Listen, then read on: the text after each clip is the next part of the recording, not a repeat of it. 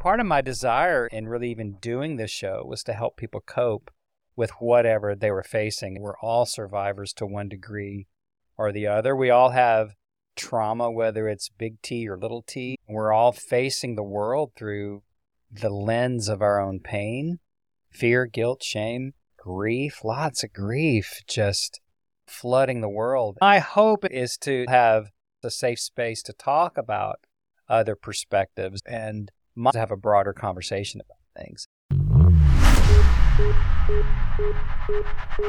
Hey, everybody, John Chisum here. Welcome to the All the Best podcast. It's my own special blend of motivation and devotion designed to help you find all the best in life. I just believe there's always a way to make your life better. I want to help you get there. Nothing's going to be off limits in this show. We're going to talk to amazing people from all kinds of backgrounds, beliefs, and points of view. We're going to be bringing you insights, advice, and inspiration to guide you into the coolest chapters of your life and maybe help you actually enjoy your time here on planet Earth. So, buckle up, kids. This is going to be fun.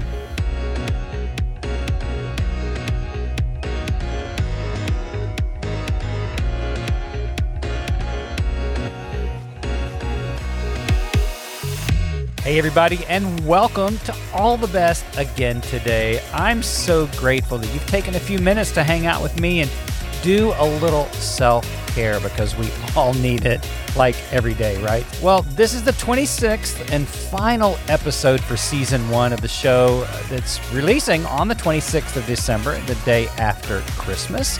You know, Christmas might not be your thing, and I totally get that. So, whatever you do, I hope this holiday season is warm and meaningful. Whether you go in for the traditional Christmas or not, you do you, but I hope that you are surrounded by family and friends right now and just feel the love and support you need.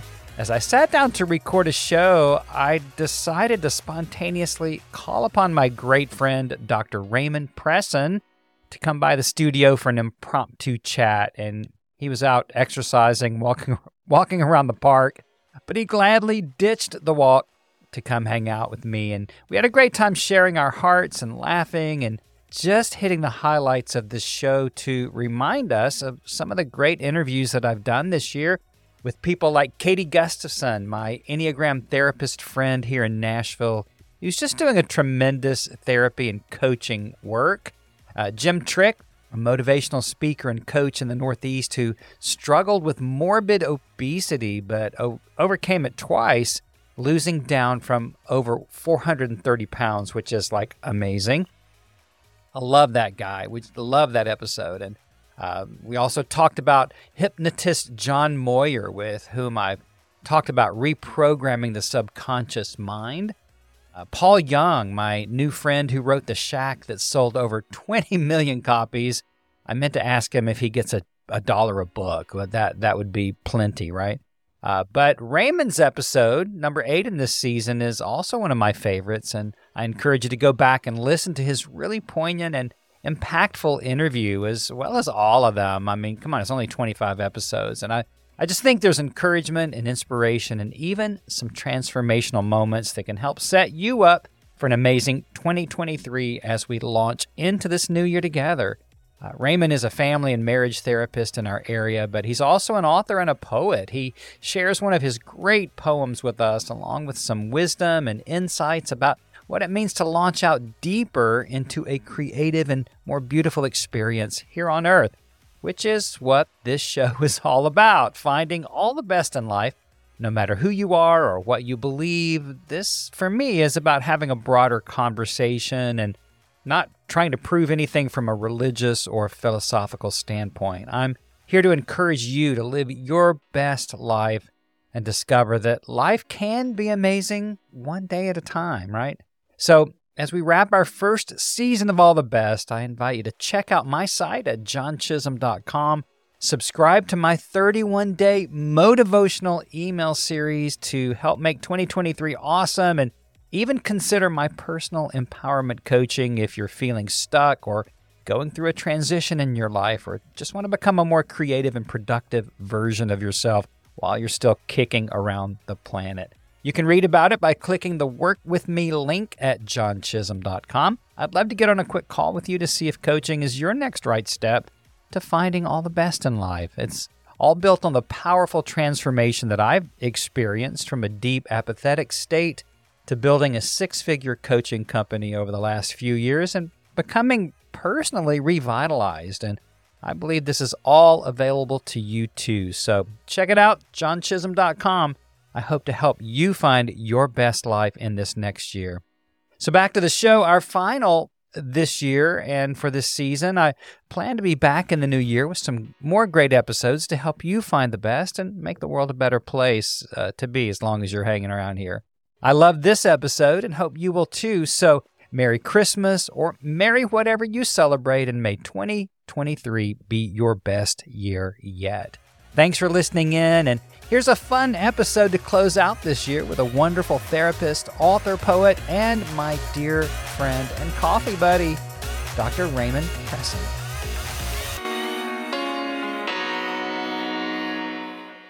Oh, well, everybody got Ramon, my friend Ramon Presson, in the studio today. And uh, I actually just texted you, didn't I, bro? Just like you're walking around the park somewhere. And I'm yeah, like, nearby at Thompson Station Park, just minding my own business, trying to get a few you know laps in. Yeah. I'm I'm so lazy that you know I'm I'm counting steps. I mean I mean hundreds of years from now, people are going to look back at us and say, "My gosh, they were so lazy, so sedentary. yeah, They, exactly. they wore things on their wrist to so make they them get so that they walk. could count how many steps they they made during the day, Yeah. and then you know gave themselves some little trophy or or something if they got five thousand or ten thousand Right. steps, so that they could then post that on something called Instagram.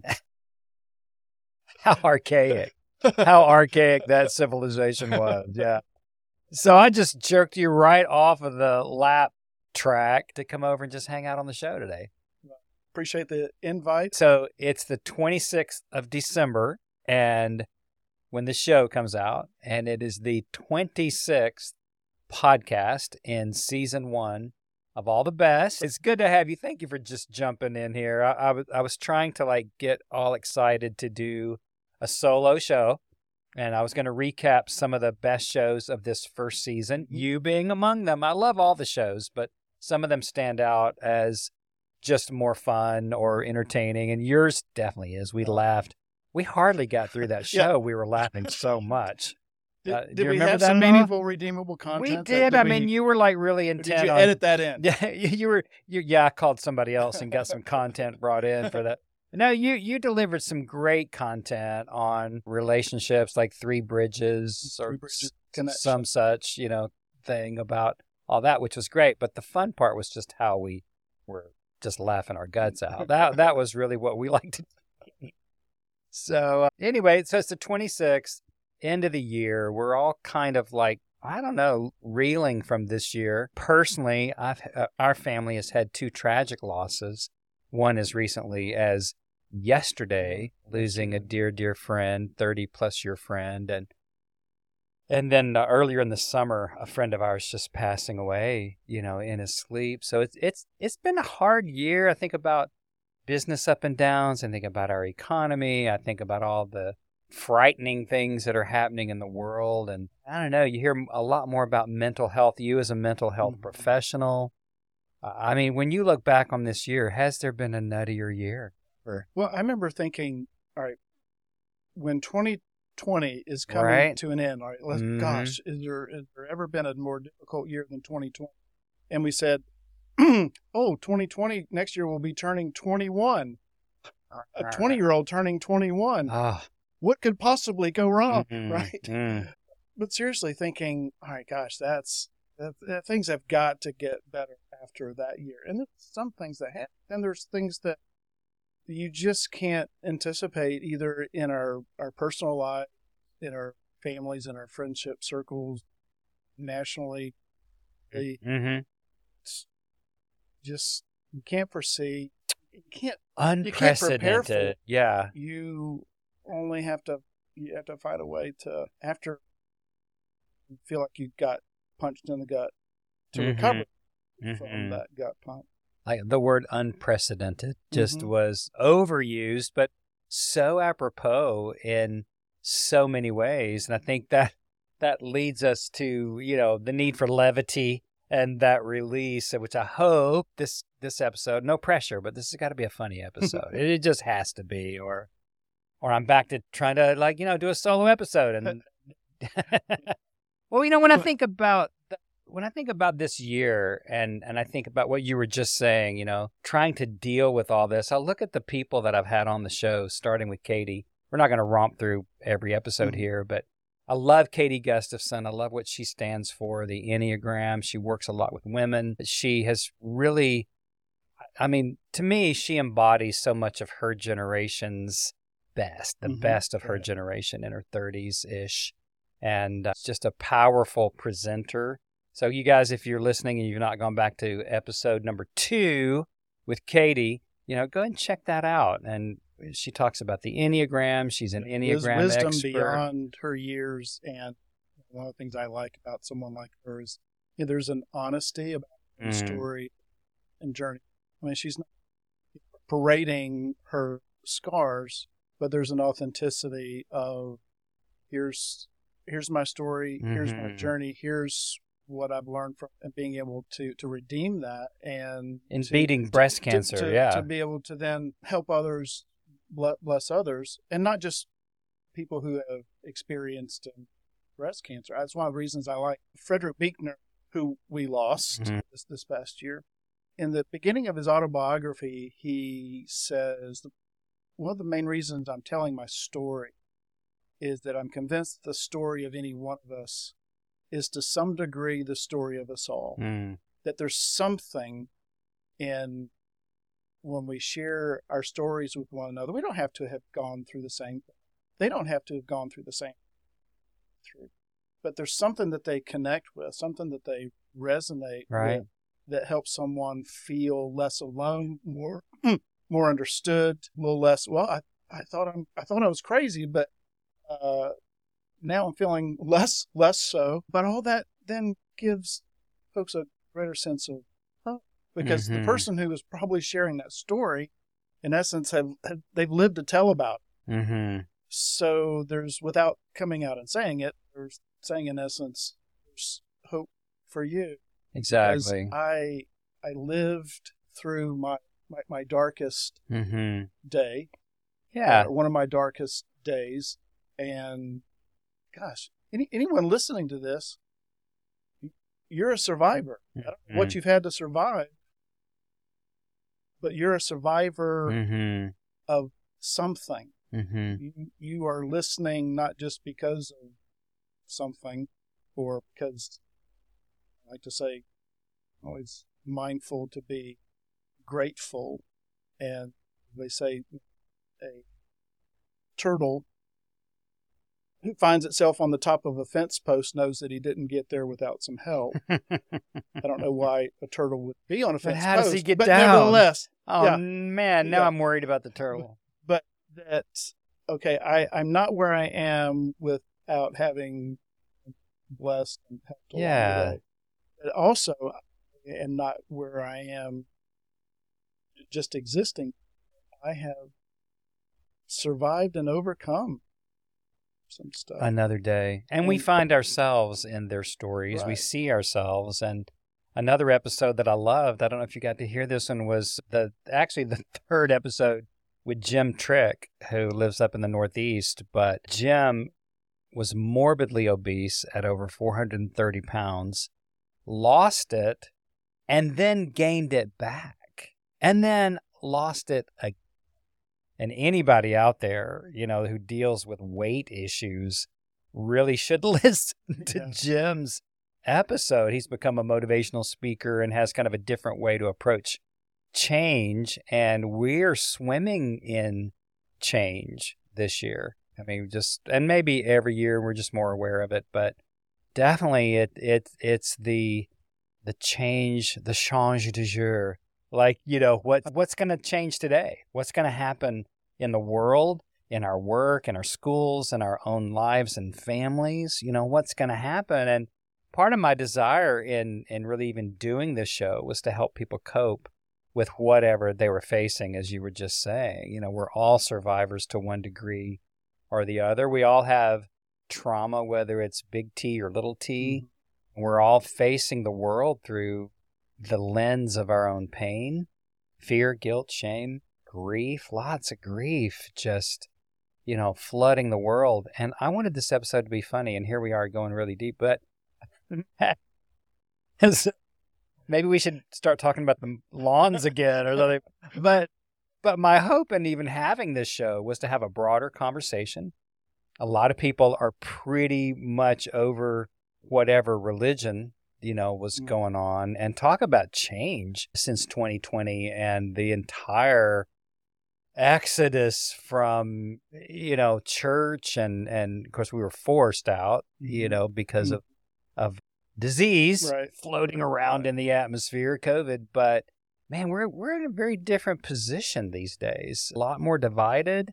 We've become more tribal, and a lot of the the, the people that I listen to are really projecting even more tribalism as we go. You know, in the music world, but also in in in every aspect of our lives, it's like we're becoming more divided, and polarized. I'm seeing it. This, and there's the I find the paradox. I see this polarization with a large group of people who are re- reevaluating you know, politically, spiritually, mm-hmm. doctrinally, churches, yeah, philosoph- church I've been a part of, carried history can be a, a, scary thing when something has been a part of your mm. your tradition then it's a part of your identity it's who you are and yeah. now you're asking your yourself some questions that you know your leaders would be uncomfortable. You're not, not feeling really comfortable with the questions yourself, yourself yeah. but they don't seem to go away. I'm I'm meeting a number of folks describe yeah re- reassessing mm-hmm. not so much whether they they believe or not but trying to find a tribe yeah what uh, does belief look like now but but my hope in this show is to to give us a safe space to talk about other perspectives and things that aren't maybe as deeply churchified, you know, as as we've been, perhaps. And I think that that's a reflection of our culture. And my desire is to have a broader conversation about things. And I've had a lot of people on the show that really are either agnostic or atheist, or they they don't come from the same kind of religious, you know, world that I have mm. over my years. It's really been fun to tell you the truth. I mean, John. Moyer is a lovely guy. He is actually a world-renowned hypnotist. Did you get to hear that one? Yeah. You need to listen. That was we were kind of just well, actually, you know, I I did listen to it, mm-hmm. and I found myself raking leaves on my roof and doing some some other other really strange. Uh, exactly. That, I apparently suggested subliminally I I made my uh, insurance agent and attorney actually like to have been involved in this. Yeah. Well, you know what? I made him promise at the beginning of that show he wasn't going to turn me into a chicken, and uh, by the end of it, I had to start clucking just just for a little bit of fun. But he's a lovely guy, you know, and and comes from a whole different kind of perspective with that. But we we had a great conversation around the subconscious mind and how to reprogram that for the kind of life you know that you want. You being a mental health expert and having been a, a marriage and family counselor for many many years i bet there are a lot of subconsciouses you've dealt with you wish you could reprint one of my superpowers as a therapist is being able to keep a straight face and oftentimes in couples therapy i'm doing an individual session each partner separately and so I was asking this person they'd been been married before how they a little bit of you know background history, a little tell me about that marriage, you know, divorce that may you know have some impact in this current relationship that you're seeking counseling for. And so I asked, which I frequently do. I, I you know, the writer in me loves stories, and I love to ask couples how they met. So I asked him, how how did you meet your second wife? And he said, she was the attending nurse during my colonoscopy. and that's funny, just right there. Yeah, I'm. I am seldom. I mean, you know me. I'm seldom at a loss for words. You know, again, secondly, But you get that visual, and yeah, it's I- well, like, and it's all over, right? You're tr- you're trying to. You know, you're trying to tell your imagination, no, don't, don't go there, don't come back, come back, no, like like a fishing, reeling it. So again, but my superpower, being able to keep a straight face, I'm just, I'm just nodding, and there's a part of me that wants to ask, how does that happen? Close to, during, or following anesthesia for that kind of procedure? exactly. Exactly. But the other part of me prevailed that thought, no, I don't want to know. and so I didn't ask and we moved Moved we, right we on. moved on. Oh my but gosh. yeah, you I've been a couples therapist for thirty plus years and I keep thinking, all right, by now I've I've heard everything. Again, particularly because I, I do I like to ask couples how they how they meet, and by now I think I've heard everything. I I I had not, uh, thankfully, heard that before. Man, it reminds me of stupid things I've said when I've been up preaching, right? Oh, Oh my gosh, yes. And I'll tell one. This is gonna be this is gonna be a little on the edge for some people, but I was up preaching one time and I was talking about the love relationship that we have, you know, with God, you know, and the intimacy that is, you know, really important to have. And I said, you know, guys, it's like, you know, you're you're out on a date night with your sweetie and and you know, you're kind of like snuggling up and a little something just starts to rise up. And I could tell people were like elbowing each other and suddenly it's like okay you have about a nanosecond before you're either going to just burst out laughing or you just got to go keep going Uh-huh. Oh by god's grace i kept going but it, it was a funny moment Oh yeah, yeah. But yeah, if we could do a collection of bloopers and things that have Mhm. gone wrong in, in weddings and in funerals. Yeah. You're not supposed to laugh during or about funerals, but I mean, when you, I mean, you've been on staff since when you get nervous people together, uh, and pastors can be nervous or get real relaxed yeah during Yeah. preaching or nervous people during weddings or funerals. The the very first wedding I ever performed, I've I've officiated over over hundred weddings. The very first wedding I ever performed, the words "you may be seated" never came from my mouth. I I didn't write it on my program. At the end of the ceremony, I was I was feeling pretty good. I thought, yeah, I was nervous, but I think I nailed this. And at the end of the recessional, the soloist walks up and says, I can't believe you didn't let him. and it's the first time it occurred to me. I mean, we're talking, this is First Baptist Church, West Palm Beach. It's a large church, nice, comfortable they pews. never They, the people didn't know they were comfortable. They never got to sit in. Yeah, I was oblivious to. Oh my god! What- You shared a couple of poems on your episode number eight in All the Best, Mhm, season one. Some wonderful, two poignant poems I loved. mhm. And now you're going to read from the same book, Voice Lessons. This, you know, as we're talking about being reflective Mhm. on, on the year and our, our lives, this is instead of midlife crisis, this is titled midlife chrysalis.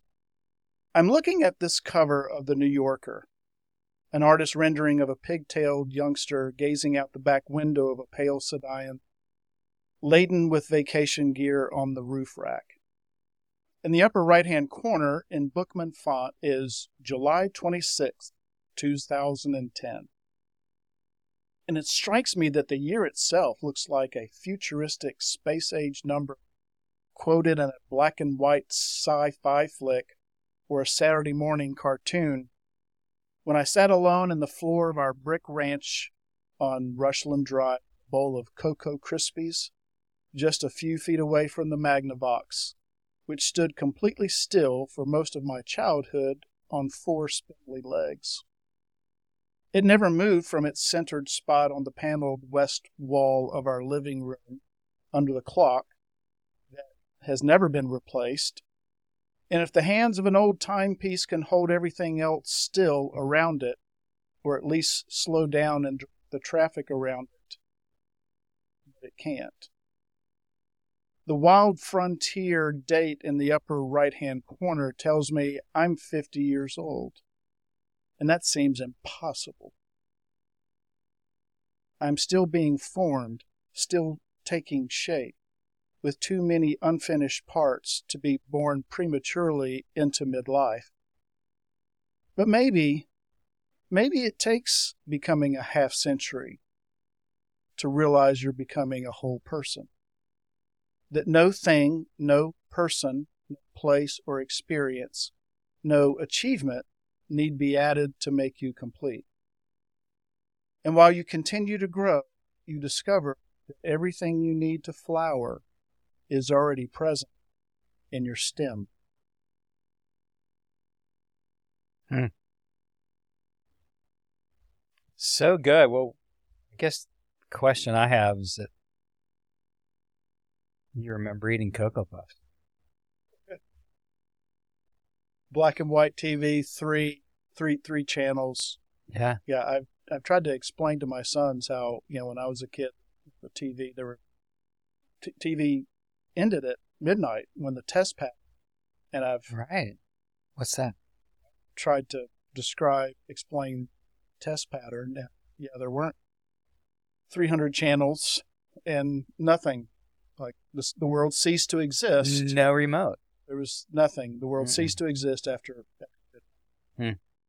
You had to get up from your chair, walk over to the set, and flip the little crank, the dial. You know. Yeah, and if that eventually ours like that was plastic broke, oh yeah, so you'd Pliers. with a pair of pliers. pliers. Yeah. Yeah. Yeah. So, again, what a, great year this has been. Speaking of heroes, I've met some of my heroes this year through this podcast. One of them is Steve Chandler. Mm-hmm. who's written like, I don't know, 50 different books. One of my favorite is called Reinventing Yourself.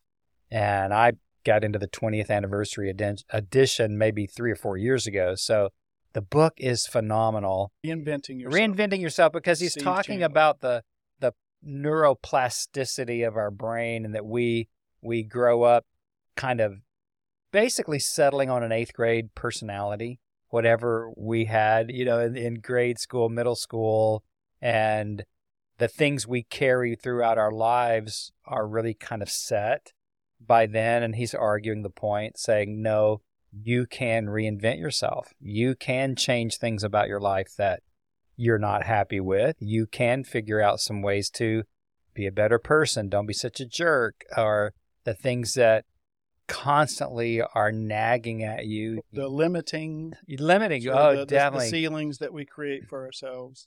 Great word for it. So I loved meeting Steve. He didn't disappoint me either. We talked a lot about that book and some of his other books that have really influenced me and kind of opened me up to greater change, good change. Mhm. You know, Uh, change isn't always negative, but it can Right. it can be hard, whether it's positive or negative. But his was one of the first books that kind of helped me see that I don't really have to be stuck with this crap, and I can feel better. I can I can change. I can have a, a less limiting mindset. And that's been a big key for me. You, you and I, you and I know each other pretty well after a few years of friendship and, and some, some therapy, therapy. My, Mhm. my late mama, she would say therapy and birth certificate.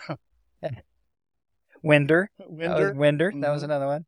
May she rest in peace. But, you know, uh, therapy is a good thing for you. But, you know, we know each other pretty well and life, life can just suck sometimes. And I've discovered, Ramon, that I was the one causing most of those problems. You know, a lot of self inflicted wounds that, you know, a, a sense of victimization, you know, apathy from life changes that turned out to be pretty good ones overall, but I would just put such a negative spin on. And uh, I don't know. I, I loved meeting Steve because I've just looked up to the way he presented the fact that I, I don't have to do that, you know?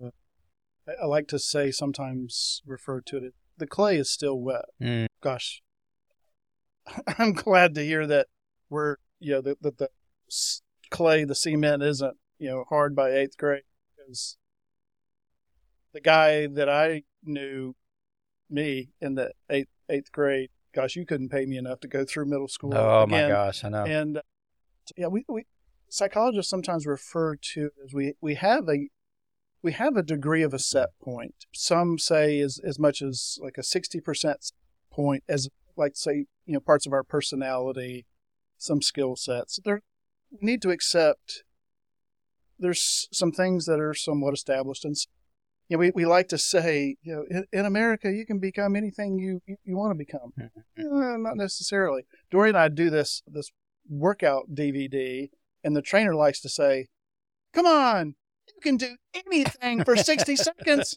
And I'm going, no, no, I can't. No, I can't.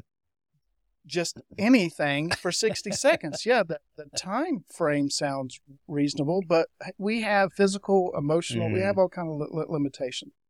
But that, what the, the theorists were saying, if we have a 60% set point, that leaves 40% where we have influence. And you've heard me say before, con- control is an illusion. We don't have control, but we have influence.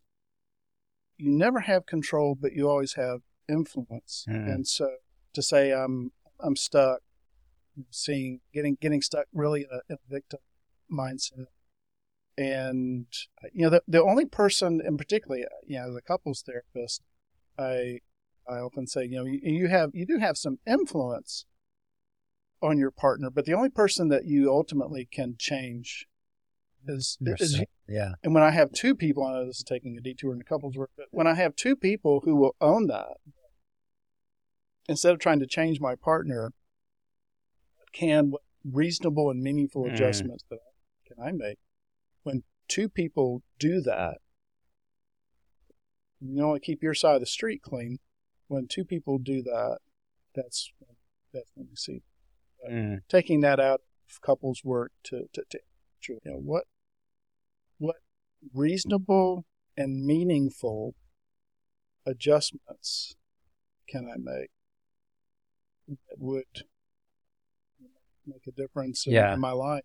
So, I think one of the things that I've come to realize in my life, and I referred to it earlier, is that that victim mentality, and really gaining an education over these last five, six, seven years.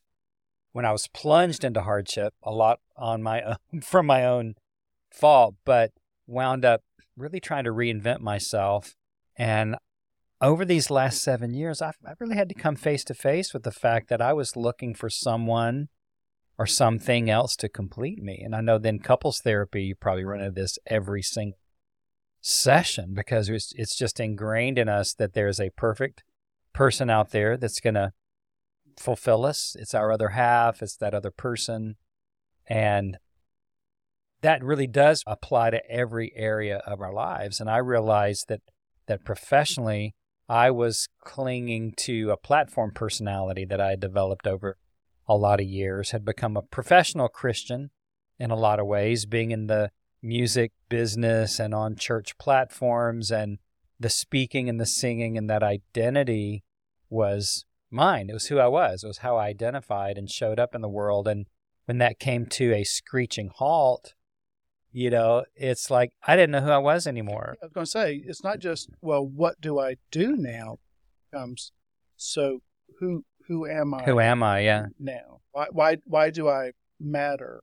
Why, why will I Yeah. matter to, to other people if I'm not doing this, not known for Right. this? And I know I'm far from the only person who's ever done that, but I think that it was shocking to me when I, I started kind of uncovering this very large pile of evidence that I was really looking for other people to tell me who I was. You know, it's like the being so codependent that I wake up in the morning and the first person I see is like, hey, good morning, Ramon. How am I today? Mhm. you know, and realizing that I was was making a victim of myself Yeah. by not taking that inner responsibility. And back to Steve Chandler for a moment. I mean, that that was a lot of that book and a lot of the other books I've read have really helped change my perspective and realize that I ultimately really don't need anybody else's approval. I think I still, you know, go up and down on that meter as far as wanting Well, it. I, I like to say it's it's okay to enjoy it, but but it, do I need it, yeah, yeah. do I do I depend on it, Mm. acquire it to be to be okay. I sometimes talk about the difference between you know, a wish that's unfulfilled versus a need that's met. A wish that isn't met, you know, creates a all right. That's disappointing. It's okay to be Mhm. disappointing, d- disappointed. That's a legitimate feel. If if I make something, if I push it from wish or hope to I make it a, a need, then if I don't achieve that, don't experience that, don't get that, then I basically I've got one two two two places to go, either despair or resentment. Because I've made this now, I've made achieving this, experience this, getting getting this a a requirement, a prerequisite to Mhm. feel okay about myself or to be approved by others. And instead of just disappointment, it's two places to go. Despair, you know, like what what, what meaning, purpose does life have Mhm. now, or resentment. And usually, when it goes to resentment, I'm holding someone responsible for why I didn't Yeah. there. So Right. the the despair, the self defeat, I'm probably you know pointing at myself as you know I'm such a failure. I'm, the resentment is I'm feeling that toward you know, yeah. someone else. So I I can I can feel a victim and immobilized Mm. in in one of those two. Right. I'll I'll uh, do a little shout out to my friend Dean up in the Detroit area. But I was he and I meet every week and, and chat and talk about books we're reading, and we had, it's just a great great friendship. But he said something I wrote down in my notebook a, a few weeks ago, and he said the ego wants to make me the hero or the victim. So either one. Mhm. It's happy if it can make me the hero and I can feel great about myself or the victim and feel crappy about myself. You know, and I see that in my life where I flip flopped between those things. And it wasn't until I really hit a bottom, you know, a, a low, you know, point that I had to come face to face with the fact that I'm doing this. I'm the one, it's me. It's me. It's me, oh Lord, standing in the need of psychotic treatment or something. But it's like, why? You know, I I was ruining things in my life out of the need to either be a hero or a victim. Right? Yeah. I mean, a lot of self sabotage and just that flip flopping thing between the hero and the victim can just wear you out. And I met another hero, speaking of heroes this year, William Paul Young, who wrote The Mm, Shack wow. Uh, was sitting in the very chair. I don't know if you feel a sense of tingling and power there I'm in that surprised chair. you let me sit in. I haven't dusted it since, but great show. Just kind of wow. I, I was just blown away with Paul and his book. It's in many languages. It's sold. It continues to sell. What twenty years later or whatever it is. You know, twenty over twenty million copies. You know, you're an author. You'd you'd give a body part Yeah. probably for twenty million Yeah, yeah. copies sold. And the thing about Paul, because he has is friends with folks like Wes Yoder, who, who Mhm. you met, Dear friend. that it's and this is a good example continuing to to grow and reinvent yourself. I mean, he's he still has tremendous opportunities based on that book. He's not someone who is just coasting. No, not at all. I mean, there's a number of places where he gets to speak and things that he gets to speak about. That again, that that book has created a platform Mm-hmm. for him, but that he's continued to, to grow.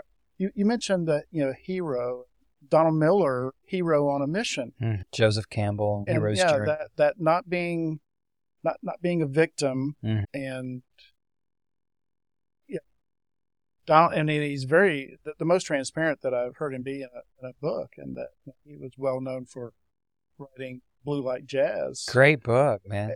and then you know reached a point where I I know that's what people expect. Wh- Why aren't you giving us more books like that? Well, he'd gone undergone sort of a, you know a personal transformation, not rejecting that part of his story, but that's not everything about who, who I right, am. I have right. continued to, to, to grow. It was like the acid rocker becoming uh, a CEO. It was a what a transformation, Right. you know. Because I love Blue like jazz, and we all kind of identified with the victim that he was kind of portraying himself Mm-hmm. as in that book, and then and it was so brilliantly written. It was Oh, so funny sure. and fun, and then what?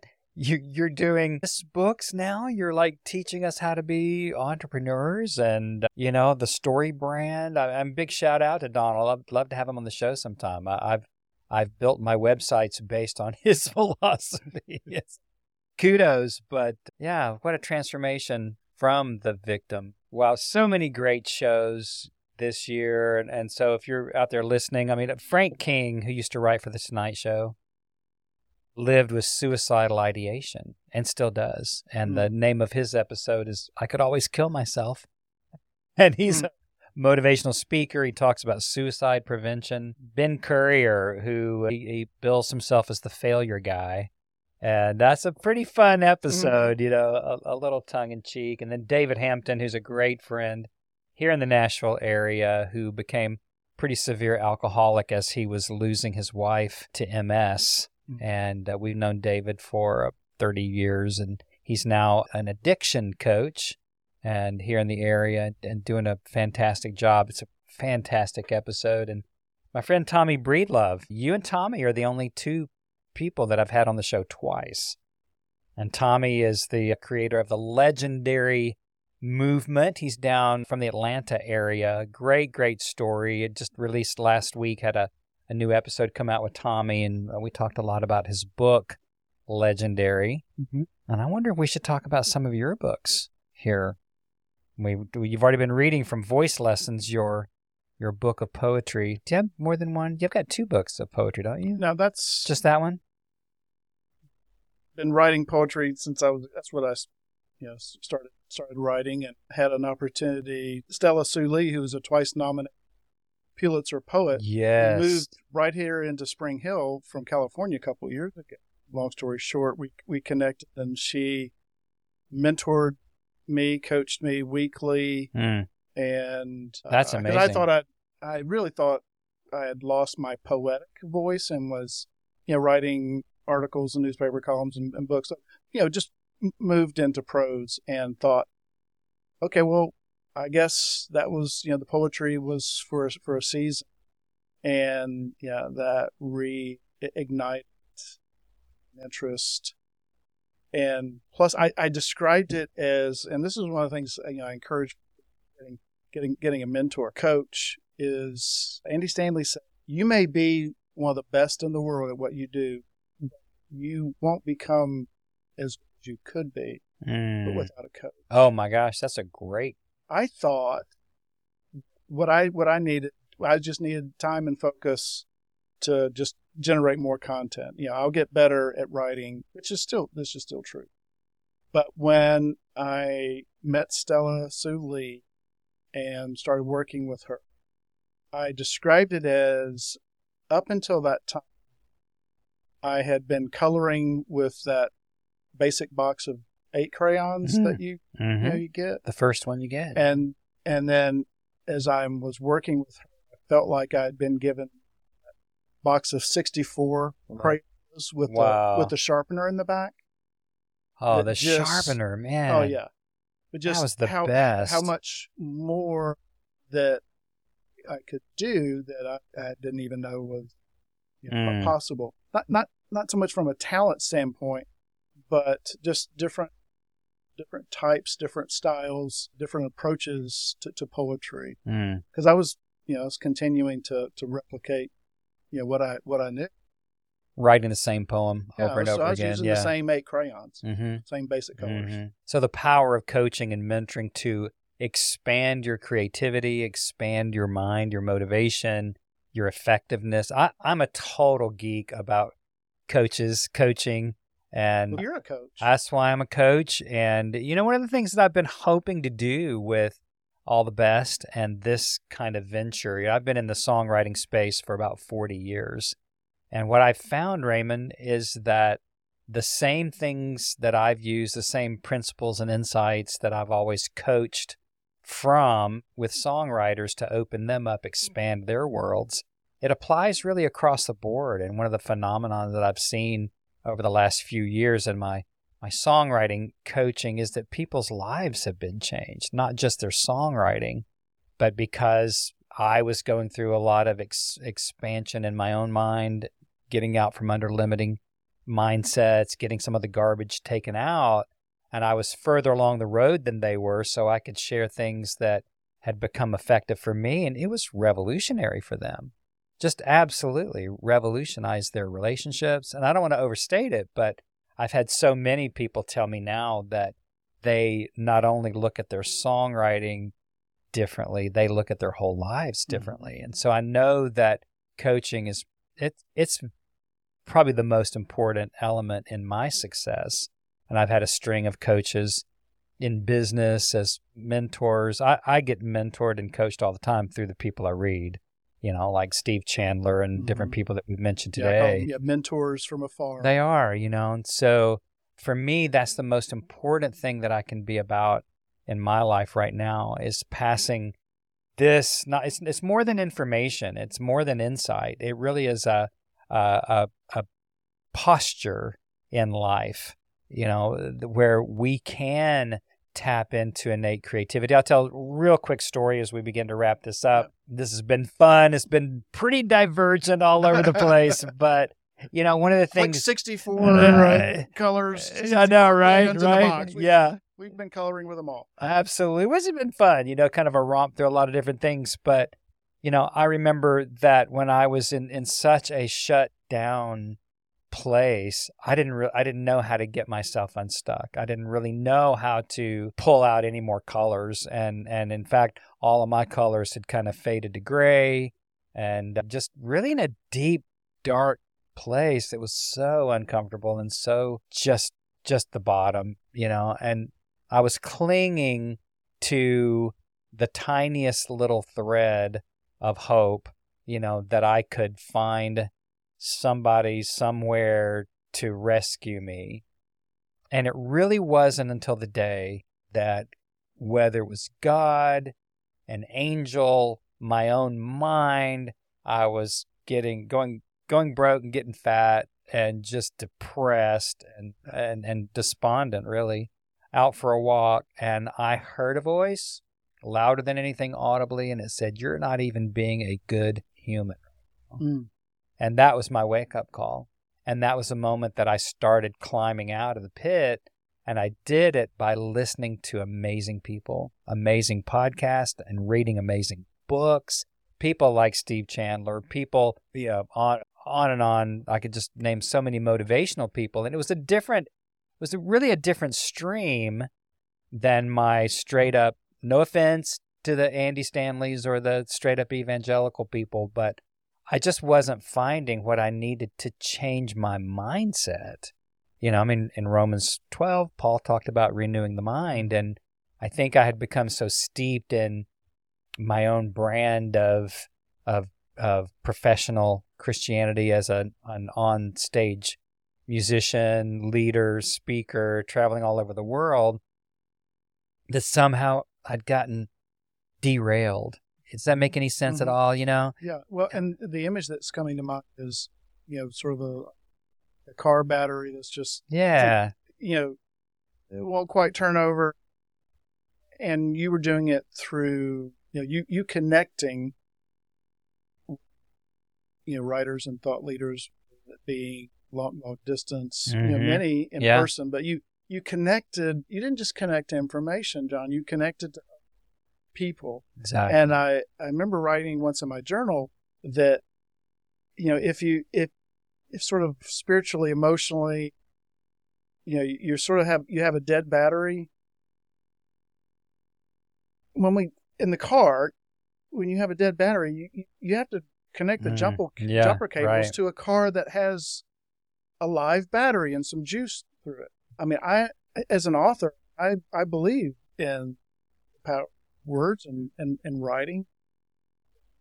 I also know God's He hasn't wired us to to make a, Yeah, yeah, yeah. and so whether it's counselors, coaches, mentors, spiritual, you know, spiritually, emotionally, creatively, professionally, whatever the avenue it that you feel like my, battery's drained or my battery Mm-hmm. think in terms of all right, I need to attach my jumper cables to someone who has some life. Mm-hmm. That's not, and by the way, that's not codependency. That's the humility of I, I can't. Jump, I need help. Yeah, I can't jumpstart my own battery. Yeah. Lo- Logically, you can't do that. Right, right. And I'm I'm going to have to reach out and connect with other people. And the thing is, and you and I both experienced it.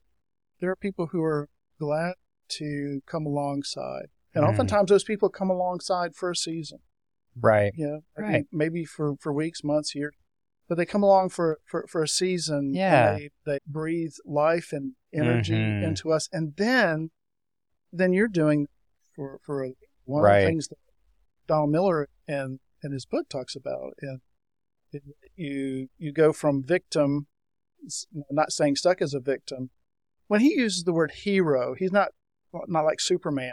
It's another word for hero would be overcomer. Mm-hmm. But in stories, you'll almost always see a victim, a hero, and a guide. The hero has a guide. And then the the hero, the overcomer, then becomes a guide. Mm-hmm. And that's you know, you have a Mhm. you didn't stay in a victim place and you've been through some hurt. You invited, God sent some folks alongside to to, to be a guide that enabled you to become a hero and an Mm. overcomer. And you are now being a hero to you are being a guide Yeah. that enables other people to be overcomers. And like you said, Mm. it starts, it seems to be in a songwriting context. But when you're coming alongside other people in a, in a meaningful way, it seldom gets compartmentalized exactly. to- Yeah. to, just that area. No, it, totally it right. Feeling feeling supported, encouraged, with a measure of accountability is is transformed. and and learning how to look at things differently, it more creatively, more resourcefully, because that's what I realized. One of the things I realized when I was at my low lowest point is that I had stopped resourcing myself, and I was just waiting for somebody to come save me. And the first time I heard someone say, you know, no one's coming to save you, you know, when I when I started hearing these motivational people say that, I'm like, well, no, wait a minute, Jesus came to save me, you know, but Jesus wasn't fixing what was wrong in my head. I'm sure he wanted to, and I believe that's why he sent me these wonderful motivational people, you know, that a lot of my pat Christian religious answers they weren't doing it. And I'm not saying they're not true, right? But the way I was applying or not applying them to my life wasn't helping me live an abundant, victorious life no matter what. And so I had to I had to just work on myself and realize, hey, I've been playing the victim here. I've been playing the, the egotistical hero and and this has got to change or I just can't I can't do this. or I'll stay stuck right here. I'll stay stuck. right yeah. here. And the fruit of that is just no good. So a lot, I thank you, you know, for bringing up the coaching thing because that really is my heart is to come alongside people, not just songwriters, Right. but come along just, you know, people who are non-musical or not even remotely interested in that, but who find themselves stuck, who find themselves in a place of real darkness and real maybe transition as I found myself in and looking for some life preservers to be thrown out. Mhm. But I, I'm I'm a thousand percent into that, and and really it comes down to cur- the courage to embrace change, the courage to let go the things you have clung to, the things that have shut down your heart, the things that have shut down your mind, the things that have are shutting down your relationships, the things that are causing estrangement and separation and, and letting go of those things to embrace truth and change right. and to even go deeper, which kind of reminds me, did you have, were you going to give us a little Yeah. New Year's exhortation Sure, as we kind of sure. bring this to Yeah, a, you, a you and I were close? talking before we you know, started hitting record, and I shared with you that I, I heard someone at church this morning just make some reference to going deeper. And that reminded me of this passage in Luke where Jesus calls the disciples to inconvenience themselves and to move out into, into deeper water. If I could, I'll just read this. It's a short passage. When Jesus had Jesus had finished speaking, he said to Simon, Now go out where it is deep and let down your nets, and you will catch many fish. Master, Simon replied, We worked hard all last night and we didn't catch anything. But if you say so, we'll try again. And this time their nets were so full they began to tear. A shout for help brought their partners in the other, and soon boats were filled with fish on, on, the, on the verge of sinking. Yeah, I, I said to you before we came on the air, it occurred to me if, if Jesus wanted to bless them and, you know, they'd had this frustrating evening, you know, fishing all night and not catching anything. And I mean, he could have fish jump in the boat. He could have mm. said, "All right, you, know, you were fishing on this side of the boat. Throw your nets on the other side of the boat." And instead, he asked them. It's an invitation. It's not not a requirement. It says, you know, basically pull up the anchor, move out into deeper water, and cast your nets.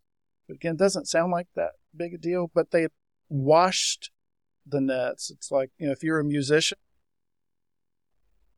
did a concert, we've packed up all we packed up all the equipment. We've got everything in the van.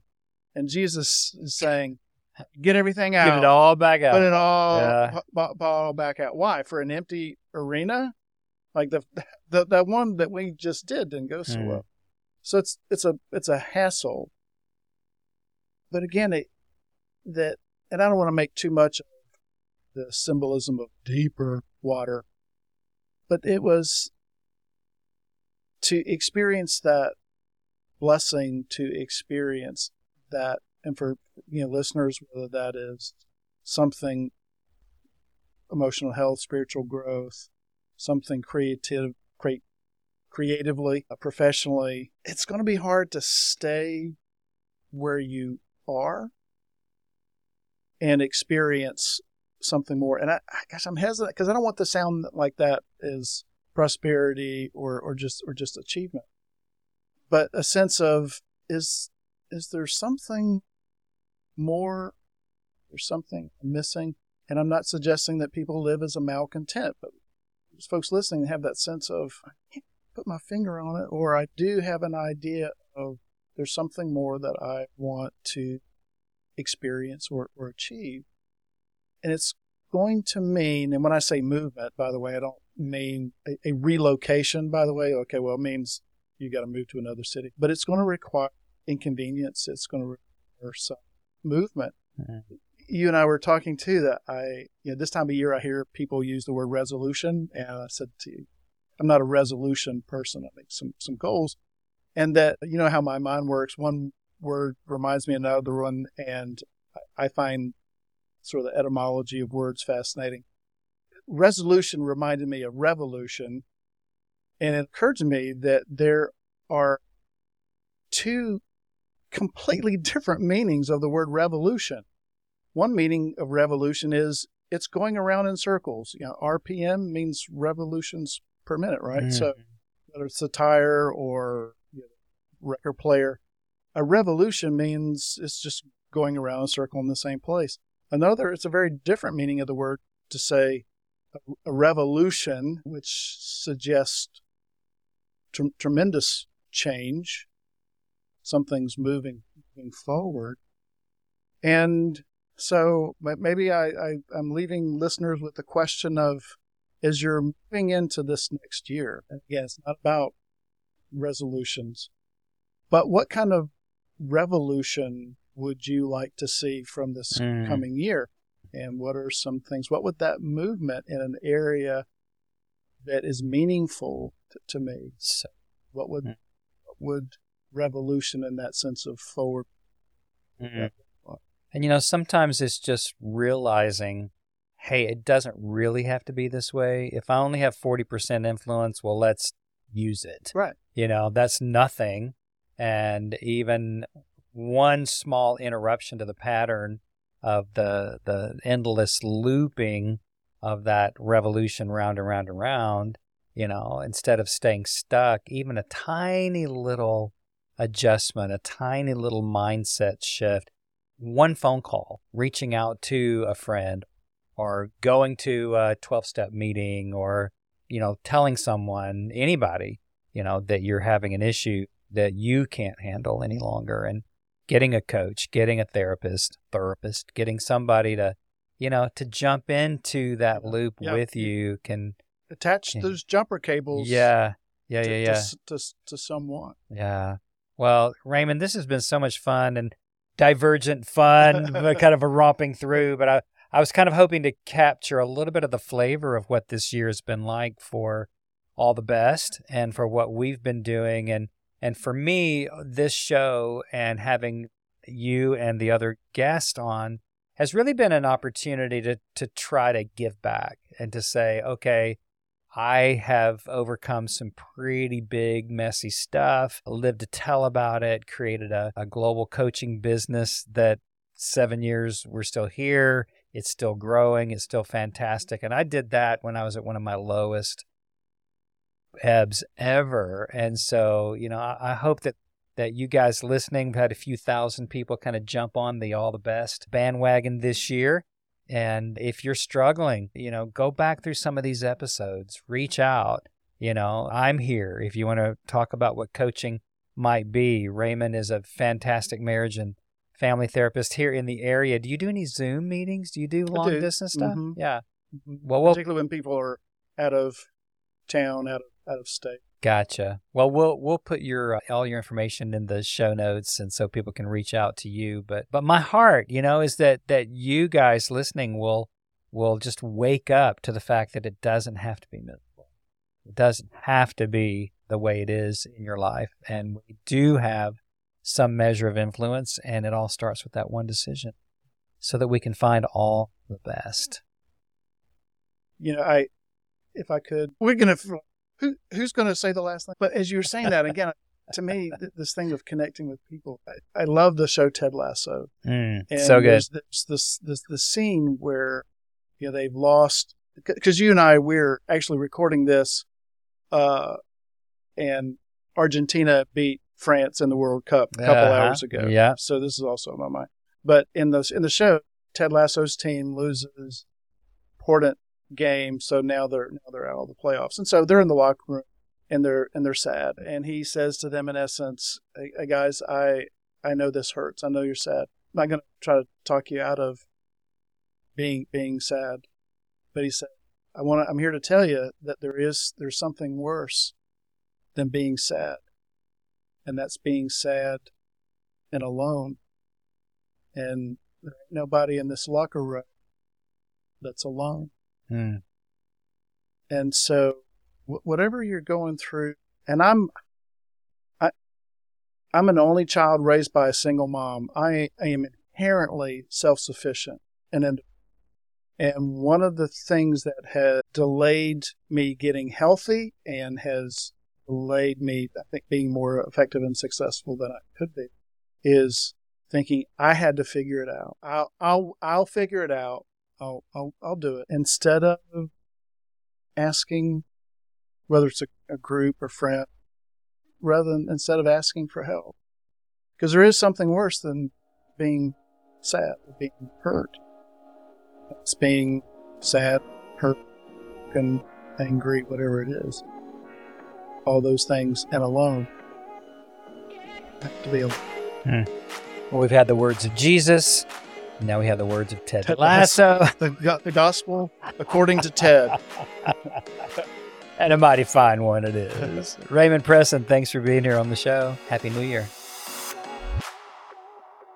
Thanks for hanging out with me today on All the Best. If you liked the show, be sure to share it out with your family and friends on your social media and drop me a line at john at johnchisum.com. I would love to hear from you. I also want to invite you to jump over to my site right now to sign up for my free 31 day motivational email series. It's designed to help you go for all the best in life. If you're needing some real change, fresh motivation, and inspiration, this could be just the thing to get you going. You can find it at johnchisum.com.